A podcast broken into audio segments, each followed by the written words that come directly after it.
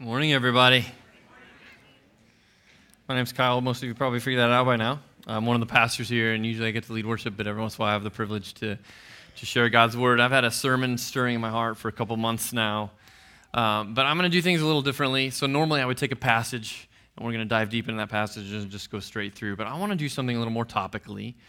So we're going to look at quite a few different scriptures this morning. Um, I want to look at what it's like to be a God pleaser versus a people pleaser. See, I have some people pleasing tendencies in me. I'm not quite as bad as I used to be, but I still have some people pleasing tendencies. Anybody here feel like they're a people pleaser sometimes? Yeah, maybe some of you don't know. We, here's, here's some ways you might be able to know. You might be a people pleaser if you pretend to agree with everyone all the time, even when you don't actually agree or you feel responsible for how other people feel. You may be a people pleaser if you apologize pretty much all the time, even when it's not your fault, or if you feel burdened by the things you have to do. You may be a people pleaser if you, you can't think of the last time you said no to somebody when they asked you to do something. You're always saying yes to them. You might be a people pleaser. Or you feel miserable when somebody is upset at you or uh, maybe displeased with you. Like that one can get to me sometimes, just burden me. Ah, why is that person still frustrated with me? Or you might be a people person if you act quite differently around different people. Kind of act different ways around different groups so you can fit in and, and belong. You might be a people person if you feel a constant need to be praised by others for the things that you do. Sometimes I'm guilty of that. You may be a people person if you avoid conflict at all costs. Like you might even be willing to figuratively throw yourself under the bus just to, to keep the peace, right? Who, who loves to avoid conflict in here? Yeah, most of us. Or finally, might be a people pleaser if you have a really hard time, or perhaps you never really admit when somebody has hurt your feelings. So this describes some of us right? This describes me sometimes. I'm ashamed to admit it, but sometimes I act as a people pleaser uh, when I shouldn't. Um, not quite the people pleaser I used to be, but I still have some of those tendencies. So I've decided I'm not going to be a people pleaser anymore. If that's all right with all of you. Yeah. so Colossians 3:22 says, Bondservants, obey in everything those who are your earthly masters, not by way of eye service or as people pleasers. So I, am going to stop right there. I want to look at that word here. I'm not a Greek scholar. I don't, I don't pretend to be. But I know that the word comes from two roots, and one of them means man, and one of them means to please. Anthroporeskos. Is that even close? Eh, sure. It's close. So the idea here is that it pertains to somebody who's uh, causing people to be pleased with the implication of being in contrast to God or maybe sacrificing like a principle that you hold on to. Uh, someone who tries to impress others. He merely acts to please men. He sacrifices principle or convictions, uh, often to please someone, and often that ends up being like somebody in superior authority over them. So I think at the root of people pleasing is idolatry. And this is kind of hard to admit because sometimes I make an idol out of the people around me because I worry about how they feel about me, what they think about me. So I think when we do that, when we care more about what people think than what God thinks, I think we're making idols out of the people around us. Here's a question for you Do you spend more time thinking about what other people think about you or what God thinks about you? And in one sense, I think we're making idols out of ourselves because we can be pretty concerned about like our own reputation. And the people pleasing might might be for that. Maybe you're the, the person that works, and then when the boss isn't watching, like it, it looks different than when the boss is watching and you're trying to kind of puff yourself up. Either way, I, I think people pleasing is at the core, I think it's an idolatry issue.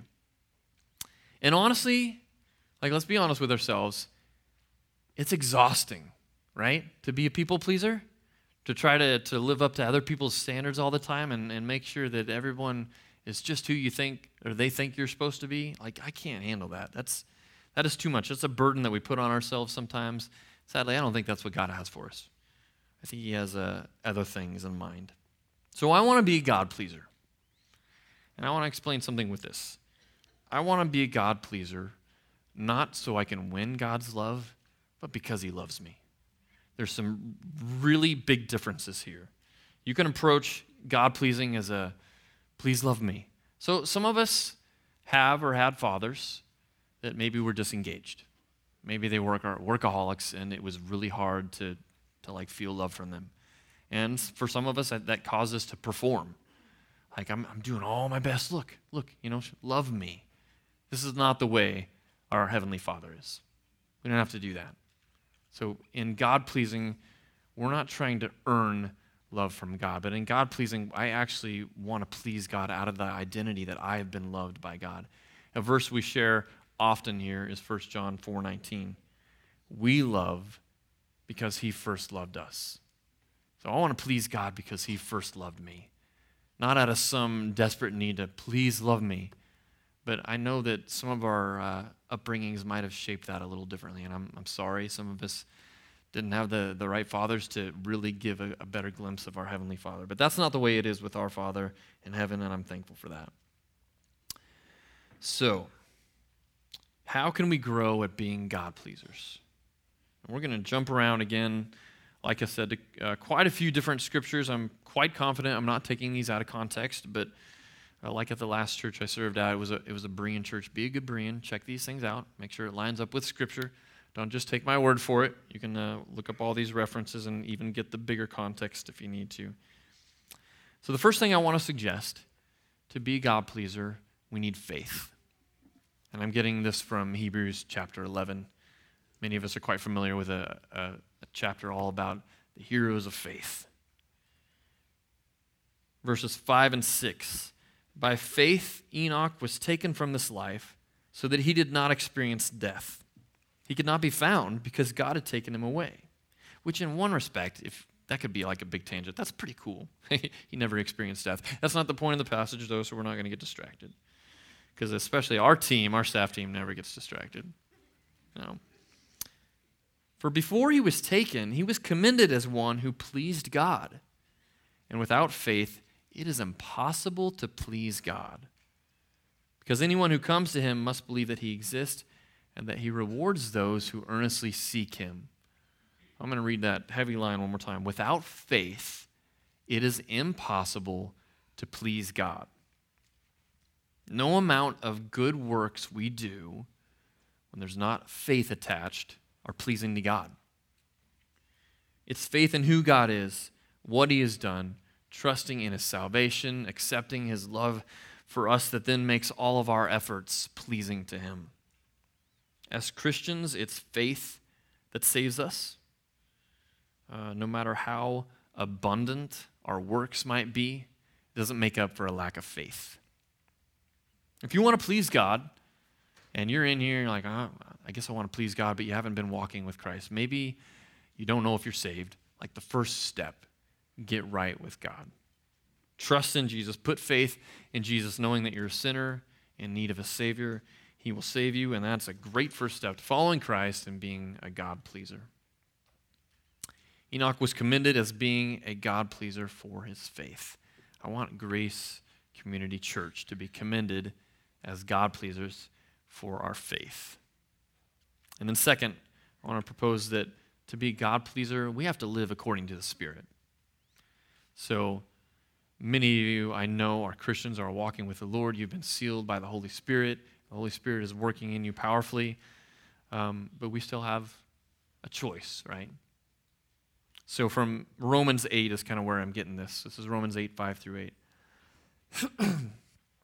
Those who live according to the flesh have their minds set on what the flesh desires, but those who live in accordance with the Spirit have their minds set on what the Spirit desires. The mind governed by the flesh is death, but the mind governed by the Spirit is life and peace. The mind governed by the flesh is hostile to God. It does not submit to God's law, nor can it do so. Those who are in the realm of the flesh cannot please God. Those who are in the realm of the flesh cannot please God. So placing our faith in Jesus is great. We're saved. We, in one way, we can become pleasing to God. But, but even after that, we have a choice. Are we going to live according to our flesh? Or are we going to live according to the Spirit? And to be a God pleaser, we've got to live according to the Spirit. You know that still small voice on Sunday morning that you see somebody that I don't, I don't think they've been here before. I think they're new, and you should go, go invite, uh, go welcome them, go introduce yourself. Or like when I was mowing the the other day, and you see a neighbor, you know what? I should probably stop mowing for a minute and go say hello to that person. You know, like promptings of the Holy Spirit. Uh, when we choose to live in the flesh and gratify the desires of the flesh, we know it. Holy Spirit testifies to this. We feel that guilt, and man, that was just completely out of the flesh. That was all selfish. So we choose to live according to the Spirit. To live by the Spirit is to live a life that is pleasing to God. And that's a choice. Let's choose to live according to the Spirit. When I live in the flesh, it's not pretty. I'm often seeking to win people's approval.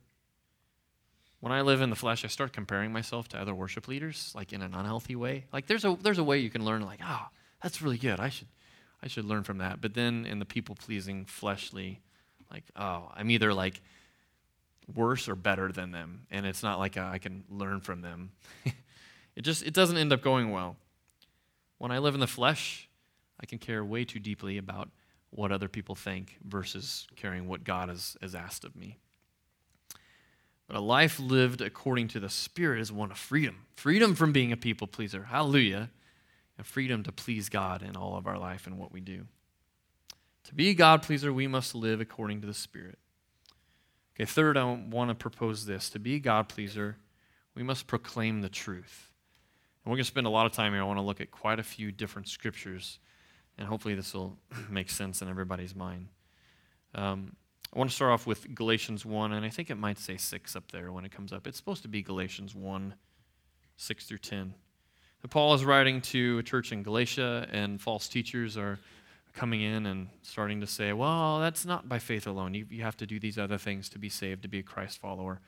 And Paul writes them, and he's actually quite disappointed at how quickly some people are swaying them from the truth. And he says, this is totally a different tone of voice than a lot of his other letters. I am astonished that you are so quickly deserting him who called you in the grace of Christ and are turning to a different gospel. Not that there is another one, but there are some who trouble you and want to distort the gospel of Christ.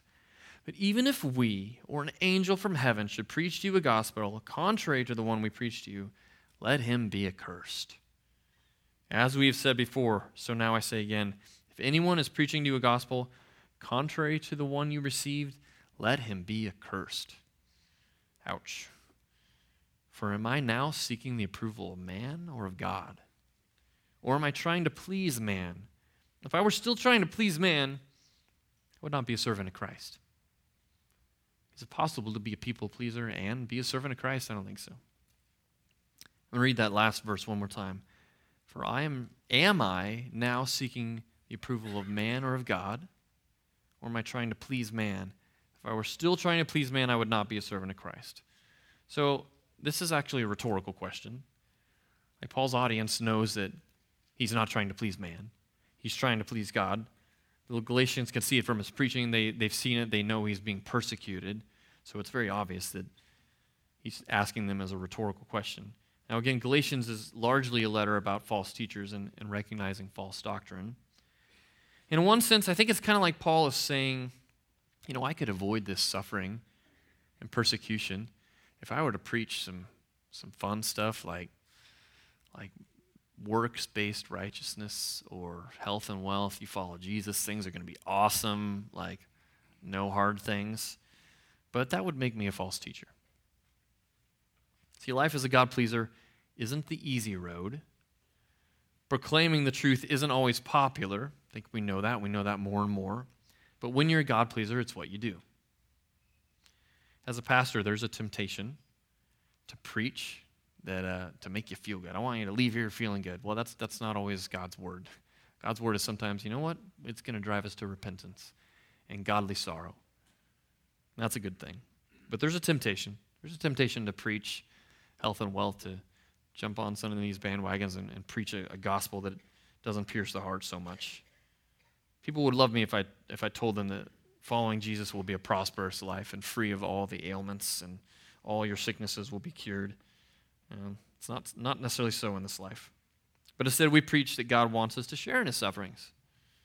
Earlier this summer, Jack went on vacation. I think he timed this on purpose. I can't, can't say for sure. And since he's such a great friend, I'll pick on him. So we're going through the Beatitudes. Blessed are, blessed are, and uh, the blessed are the persecuted. He was out of town. He let me preach that one. And everybody felt so good about themselves after they left that Sunday. It was wonderful. Thanks, Kyle, for sharing that we're blessed when we're persecuted. I don't know how many people re listened to that one. Maybe not a lot. But it's truth, and it needed to be taught. So, as a God pleaser, I want to proclaim the truth, not just the ones, that, not just part of the truth that's, that's comfortable and easy to hear. So, as a church, our first and foremost core value is to uphold biblical integrity. So, we're going to proclaim the truth. We're going to be God pleasers. And, Jack, I'm thankful for your commitment uh, to preach the word. It, it's fun when, when we get together as a staff, he'll bring in his ideas, and he's always very careful to ask the question Am I, is this true? Like, am I preaching the text accurately? He doesn't want to bring his own uh, presuppositions in and his own feelings or preach what's on his heart, but he wants to preach the text, and I really appreciate that about him. It's, it's encouraged me and inspired me. So I ask myself, what, what kind of preacher should I be? Am I going to be the pastor like in 2 Timothy 4 3. We know that, that Timothy and Titus are like the pastoral epistles, but there's a bad example in there as well. 2 Timothy 4 3 says, For the time is coming when people will not endure sound teaching, but having itching ears, they will accumulate for themselves teachers to suit their own passions. Lord, may it not be so for us. I'm not going to take the way of the people pleaser. And I'm not sure what all your itching ears are eager to hear. But I also know that there's such a legacy of hungering for God's word here that I'm thankful for previous staff members and, and you guys, most of you are ready. Give us, give us the truth, even when it hurts. I love that. So, what about you? Are you living to win the approval of people? Are you working to win the approval of your boss? Students, step on some toes here. Students, listen up. Are you living in a way that you are seeking to please the people around you or to please God? Are you acting differently around different people so that you can fit in? Are you bold with proclaiming the truth? People know that you love Jesus. Are you a chameleon that changes to its surroundings just to fit in, just to people please? Are you seeking praise from people? So, personally, I'm a words of affirmation person which this job can lend itself well to. Like, I'm, I'm appreciative of, of encouraging words, but it also can be disastrous. To be a words of affirmation person and, and to be in this position, to be a people pleaser and, and be in this position can be, can be terrible. My motives can become fuzzy, and before I know it, I can be trying to win everybody's approval and doing worship ministry just the way everybody wants it to go, which obviously is not possible I can't sing every single song that, that people want us to sing. And uh, we can't be loud enough for some people, we can't be soft enough for other people. And I think I would go crazy if I were always worried about how people prefer worship to be here. Uh, thank the Lord, we've grown a lot, and there's a philosophy of this is how we do worship. This is how we're going to do it, and so we have a philosophy that we stick to, which makes it makes it easier. Um, in the last year, we had a, a, family that left Grace, and they left on good terms. When, when a family leaves well, I, I like to just invite them, will you do an exit survey? And these are good because we learn, oh, there's a weakness there that we can improve on. We want to represent Christ well. And uh, I'm a little biased, but I think our church is really healthy and we're committed to truth, so I want people here. So when they leave, we'll see if they'll do a, a survey. And we had a family this last year that they left on good terms, and uh, so they were willing to fill out a survey. And uh, worship through song is really important to them. And they found a church in Wichita, and they wrote back, said, found a church in Wichita that had lights and smoke and felt like a concert. And then they added, and how can Grace compete with that? And that was true. And I realized that that's some people's perspective that they want. Go, give me the concert Sunday morning. And our, our goal is participation, not performance. Our worship team members are holding me heard me say that many times that I want the truth on the lips and hearts of each of every one of us. And sometimes when it's a concert, it's just not that easy to do. It's like you sing too, way too high, or I could go on a really long tangent on that. But uh, so I'm thankful that they were honest. And I'm also thankful that I've, that I've learned a lot and I've grown a lot because years ago, hearing that comment, I'd have been like, okay, all right, next budget, we got to get the lights and fog in here. We got to change some things because there's, there's a family that really wants it to be more concert like. I just, yeah, that would be, that would be miserable. So I'm, I'm thankful that God has brought me to a place where I can hear that and, and be thankful for the, the feedback. So to be a God pleaser, we must proclaim the truth. Uh, here's another scripture passage that I want to look at, and this is out of 1 Thessalonians chapter 2. You know, brothers and sisters, that our visit to you was not without results. We had previously suffered and been treated outrageously in Philippi, as you know. But with the help of our God, we dared to tell you his gospel in the face of strong opposition. For the appeal we make does not spring from error or impure motives, nor are we trying to trick you. On the contrary, we speak as those approved by God and to be entrusted with the gospel. We are not trying to please people, but God who tests our hearts. You know, we never used flattery, nor did we put on a mask to cover up greed. God is our witness. We were not looking for praise from people, not from you or anyone else even though as apostles of Christ we could have asserted our authority. Instead, we were like young children among you. A couple spots in that I want to read again because they stick out to me. We were not looking for praise from people, not from you or anyone else. We're not trying to please people, but God who tests our hearts.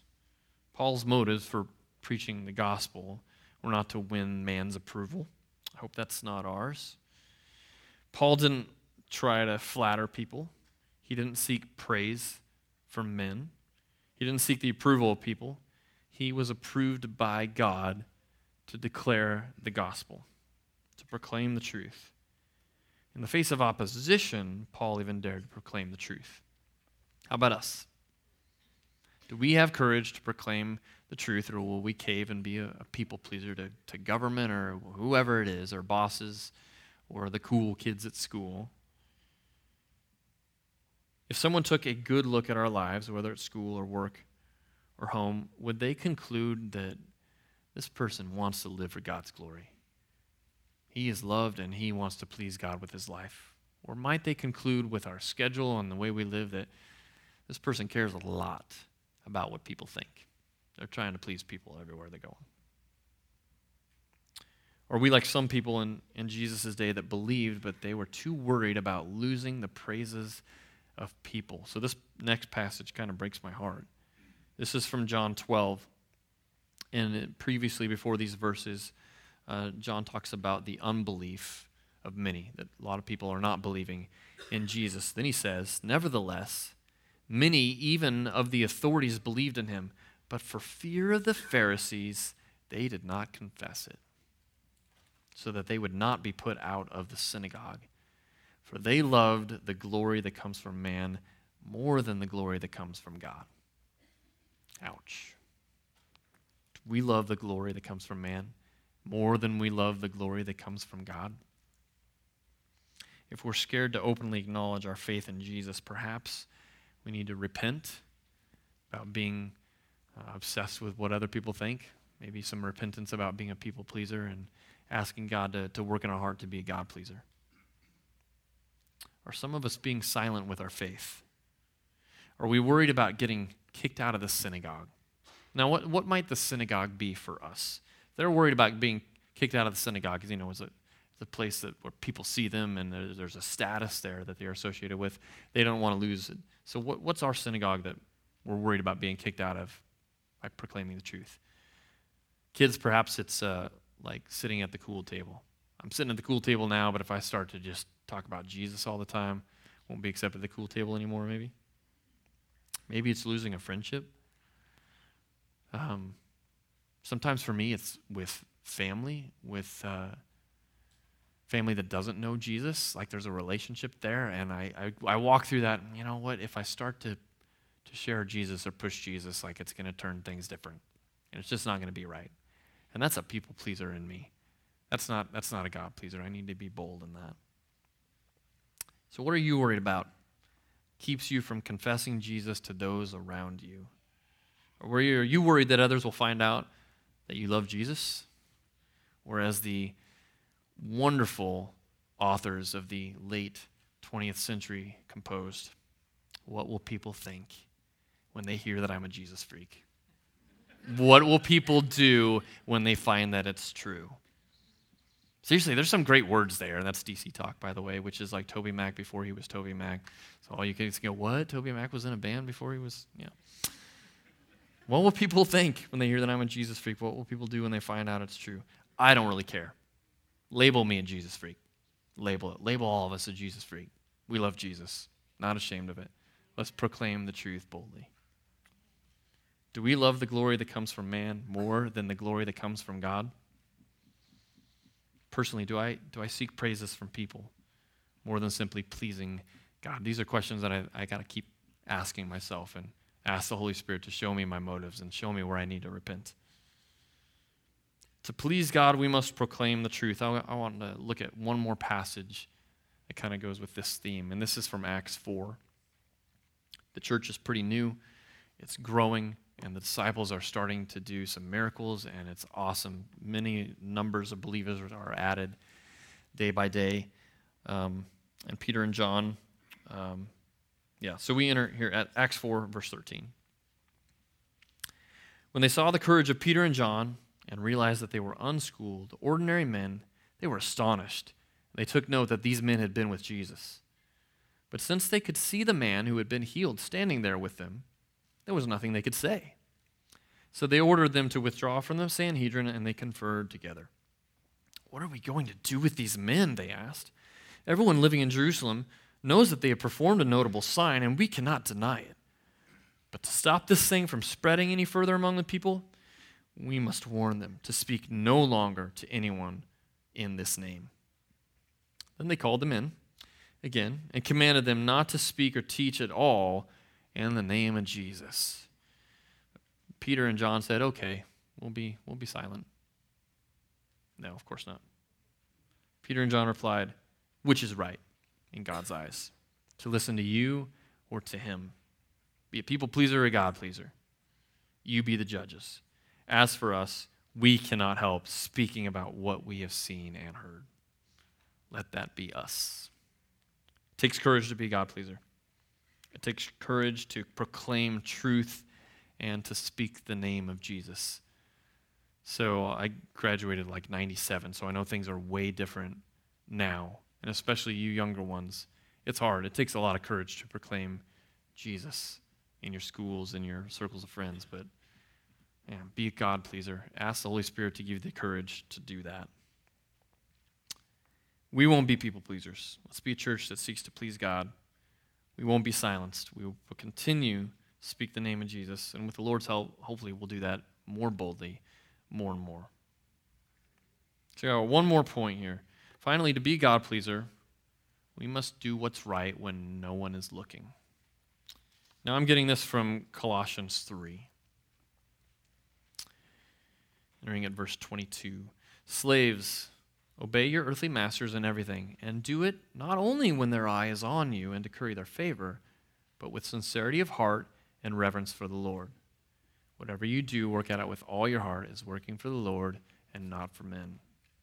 Since you know that you will receive an inheritance from the Lord as a reward, it is the Lord Christ you are serving.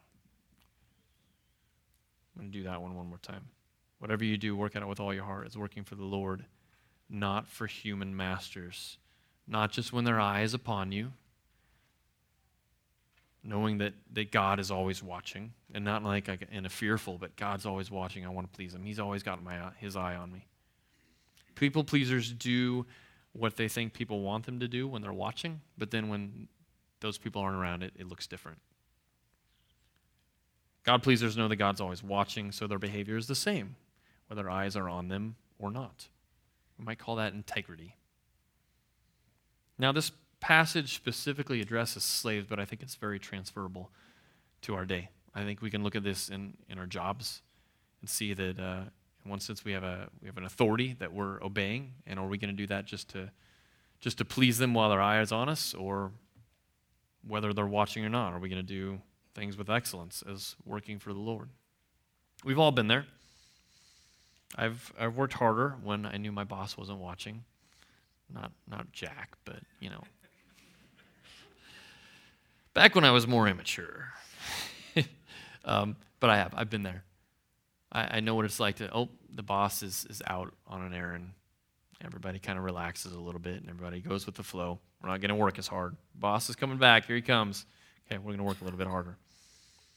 This was me acting out of the flesh as a people pleaser, not as a God pleaser. I was only worried about being seen um, by people who could actually see me. I wanted to be seen as a good worker, but I only cared when my boss was watching. Uh, when I started working for the Lord, that didn't matter anymore. And some of you are thinking, oh, when you started working for the Lord, like vocational ministry. No, there was a, a significant change in my life when I was still in the secular workforce where I started working for the Lord. And uh, we were we were married not that long and having kids and uh, the band thing was over that I did full time for a little while, and I was like, I missed it. I wanted to do full time ministry right away. Like God, now give me an opportunity now. And uh, this verse, Colossians three twenty three, was just drilled into my mind that um, God was saying, "You've got ministry to do. Open your eyes. You don't have to be in a vocational spot for it to be ministering to the Lord." That was a really good lesson for me. And my job at the home improvement store, which is called Builders, uh, that became worship for me and I got to encourage the other people that were Christians. And I started working really hard, whether people were there or watching or not. Started witnessing to some of the customers, and I thought, well, if I get fired, eh, that'll look pretty cool on a resume to get fired for sharing the name of Jesus. The church ought to hire me if that's the case, right? so, started sharing Jesus boldly and inviting people over to our homes, and yeah, just loving on people. And uh, my life changed significantly uh, I knew God was always watching and I wanted to please Him. And then eventually He opened up the door for vocational ministry. But I love working for Him. I really felt like I was working for the Lord then. Uh, even stocking light bulbs on the shelf. I remember getting a you know box off the top shelf, opening it up, putting it in, looking at making it look as nice as possible. I'm going to make my section look as nice as possible because I'm representing Jesus. Yeah. Even when I got into management and like scheduling the different uh, departments, even the cashiers, which often involved a lot of drama for some reason. Um, nobody knows what I'm talking about, probably.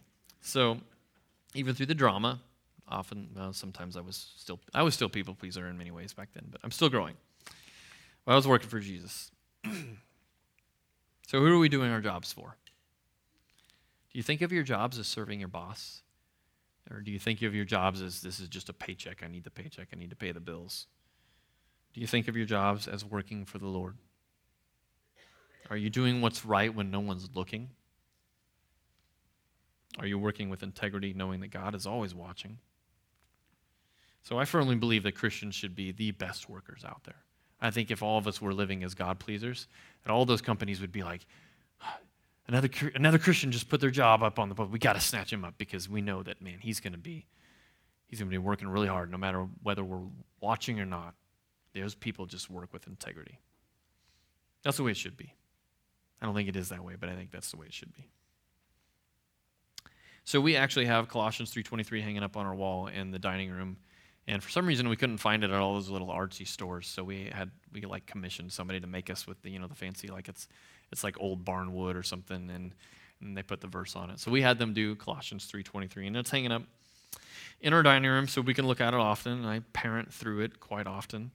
We apply it to homework, to practicing instruments, to cleaning up after ourselves, to serving others. You know, whatever we do, we want to work at it with all our hearts as working for the Lord, not for man. This even means when nobody's watching, we'll do the right thing. This means that practicing saxophone or drums or violin, which our kids play, they're always doing it with just the best of attitude because they know they're working for the Lord and not for men. Okay, so just to be clear, Uh, our family is full of sinners as well. So it, it doesn't it doesn't always go great.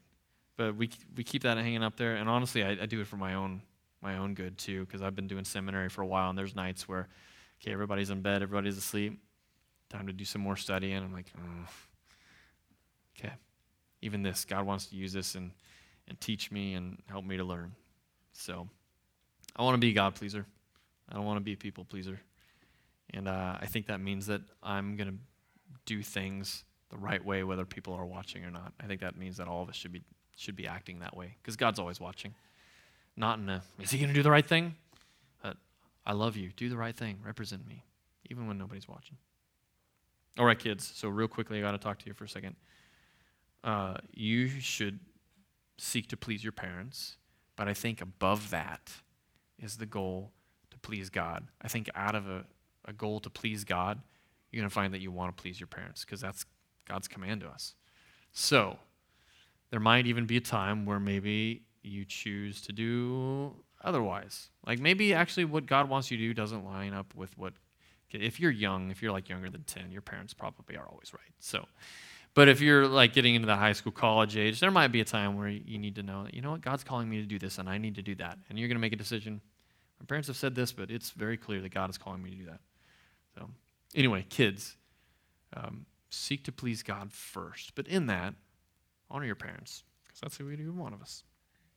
So I want to close with this uh, final scripture reading. We actually read it earlier. This is in Colossians, Paul writes. And if you want this reference, I don't remember if it's in the program or not. This is Colossians 1 9 through 14. Because I think I forgot to get it up on the screen. So Colossians 1 9 through 14. Um, Paul talks about how he's praying for the church, uh, the Colossian church. And he asks that they would have wisdom and understanding so that they may live a life worthy of the Lord and please him in every way. Okay, so this is Colossians 1 9 through 14. For this reason, since the day we heard about you, we have not stopped praying for you.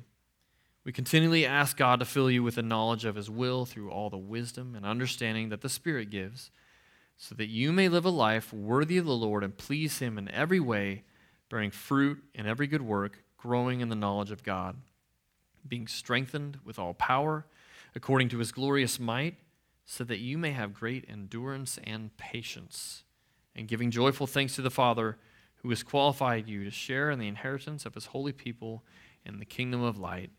For he has rescued us from the dominion of darkness and brought us into the kingdom of the Son, whom he loves, and whom we have redemption, the forgiveness of sins. May we be people pleasers.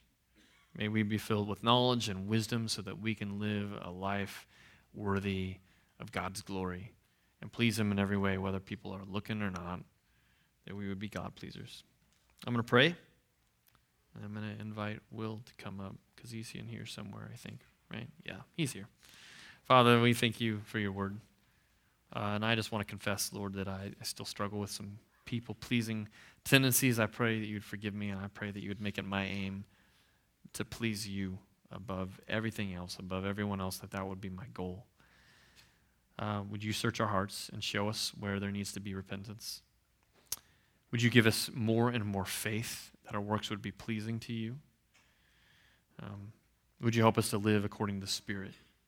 God, when we live according to the flesh, it doesn't go well. Help us to live according to the Spirit that we may be pleasing to you and do all the good works you've prepared for us. And Lord, may we be bold in proclaiming the truth. Give us courage in the face of opposition to be God pleasers, not to worry so much about what people think. I want to specifically pray for younger generations here and the pressures that they have. I pray that there would be boldness in the name of Jesus, boldness in declaring what you've done for us boldness in sharing that faith, boldness in, in being Jesus freaks, not worrying what other people think. Give us courage, give us uh, conviction to proclaim your truth. Um, thank you for your word. Pray that this has been honoring to you and edifying to the church as well as to my own heart. And uh, thank you for loving us. And all we do to please you, God, we know that you loved us first. And we're not trying to please you because we need to earn anything. But you've freely given your Son and loved us. For that we say thank you. These things we pray in Jesus' name.